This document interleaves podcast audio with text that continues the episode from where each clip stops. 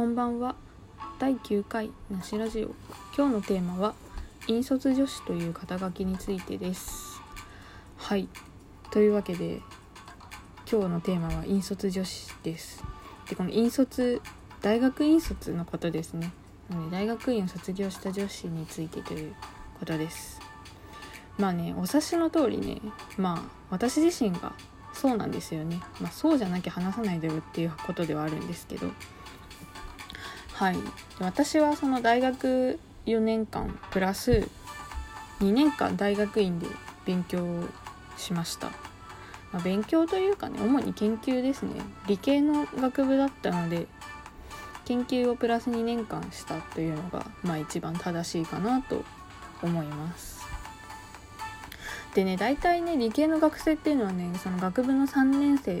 いよねんせいぐらいで就職するか進学するかっていうね、選択をね迫られるんですよね。で、まあ当時の私はその就職するにあたってね、やっぱ専門的な職というか、その自分が大学で学んだことをできれば生かしたいなっていう思いが、まあ、結構あったので、まあ、そのためにはね、やっぱ大学院卒っていうそのね学歴、それこそ肩書きが必要だったんですよね、うん、なのであのそういうことで進学をしたいんだっていうふうにね、両親にお話をしてなんとか進学をすることになったという形です。まあ、あとはね、あの研究の面でなんですけど、やっぱりね、その大学よねんせいのいちねんかんでできる研究って結構限られるなっていうのを実際研究室に入ってみて実感しまして、うん、やっぱ理系のね学部に入ったっていうのもあって、やっぱその実験するっていうことがね、やっぱ一番メインになんとなく感じていたんですよね。もちろんね、前半は講義ばっかりなんですけど、大学はやっぱ研究しているものだっていうあのイメージが私の中にあったので、そのいちねんかんでできるのがそんなになんだろう深くできないっていうのが分かった時に、なんかもったいないなっていう気持ちになったんですよね。せっかく来たのになみたいなね。まあ、それもあってね、その大学院に進めば、まあ、プラスにねんかん研究ができるっていうことで、まあ、それなりにきちんとした成果が出せるというか、うん、まあ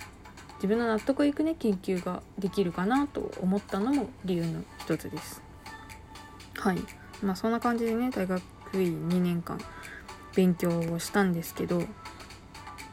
まあ、それを決めたのはねよねんせいの前半だったのでね、その研究始まってこれから頑張るぞっていう感じだったので、結構希望に満ち溢れてたんですけど、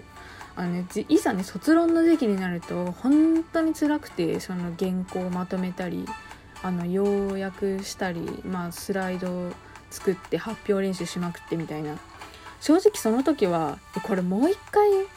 大学院でやんのって思って、すごいなんだろうその瞬間だけすごい後悔しました。これ一回頑張ったら終わりならいいけど、私にねんごにこれもう一回やるんだよなって思って、その時はねだいぶ後悔したんですけど、まあ、それでもねちゃんとねにねんごやり遂げて無事卒業したという感じですね。で、まあね、実際に大学院に行ってよかったかっていう話なんですけど、まあね、行かない方がよかったって思いたくないのもあってね、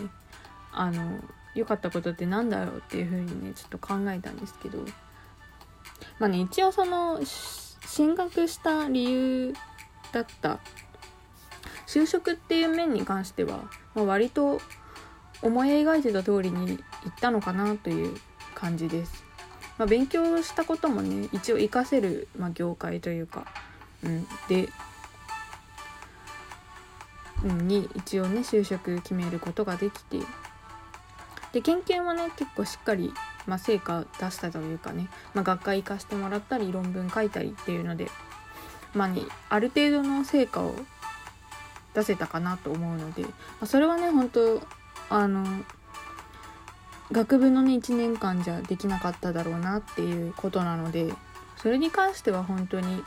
あ、自分の目的っていう意味ではね達成できたのかなっていうふうに思いますね。まああとはあの単純にね学生をね延長できたっていうところもねありました。まああの一般的にね大学生に対して皆さんどういうイメージをお持ちかはちょっとわからないんですけど、まあ、結構時間あるっていうイメージかなとは思うんですね。まあ、ただねその研究室で生活を送っている学生っていうのは意外とそんな暇ではなくて、正直夏休みとかないですし、あのまあ研究室によるかもしれないんですけど、その普通の大学の夏休みって大体にかげつぐらいあると思うんですけど、別にその期間研究室お休みなわけじゃないので、結局ね通わなきゃいけないので別に休みではなかったりはしたんですけど、まあでもそんな中でもね一緒に大学院に進んだ仲間っていうのがもう私はありがたいことに結構いたので、同期っていうんですかね。まあ学部もそうだし、学部っていうか学科ですね、同じ学科の子たちもそうだし、で同じサークルの仲間でも結構大学院に進学したメンバーが私の代はすごい多かったので、なんかそのメンバーでよく遊びに行ってました。まあ旅行もしたし、卒業旅行もねそのメンバーで海外行ったりとかもねしたので、まあ、それはねやっぱ大学院に卒業したからっていうそのなんだろう結束というかつながりだったので、うんまあ、そういう意味ではね本当にいい思い出なので、そういう思い出を作れたっていう点でもね意味はあったのかなというふうには思うんですけれども、まあねこの年になるとねやっぱいろいろね考えることもありまして、まあ、正直ねその自分のねキャリアとかあとライフプランっていうんですかねを考えた時に、まあ、今ねにじゅうはっさいでね社会人よねんめなわけですよね。でまあ私の周りは特になんですけど、学部で卒業した子たちはやっぱ社会人さんねんめたったぐらいにバタバタバタっとみんな結婚をしていったんですよ。やっぱ、ね、社会人さんねんめぐらいに結婚する人ってやっぱ多いのかなって、まあ、私の勝手なイメージかもしれないんですけど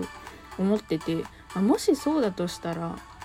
その学部で卒業した時の社会人さんねんめと大学院まで行った時の社会人さんねんめってもう年齢的に一応にさい差があるわけじゃないですか。そのまあ、たかがにさいって思うかもしれないんですけど、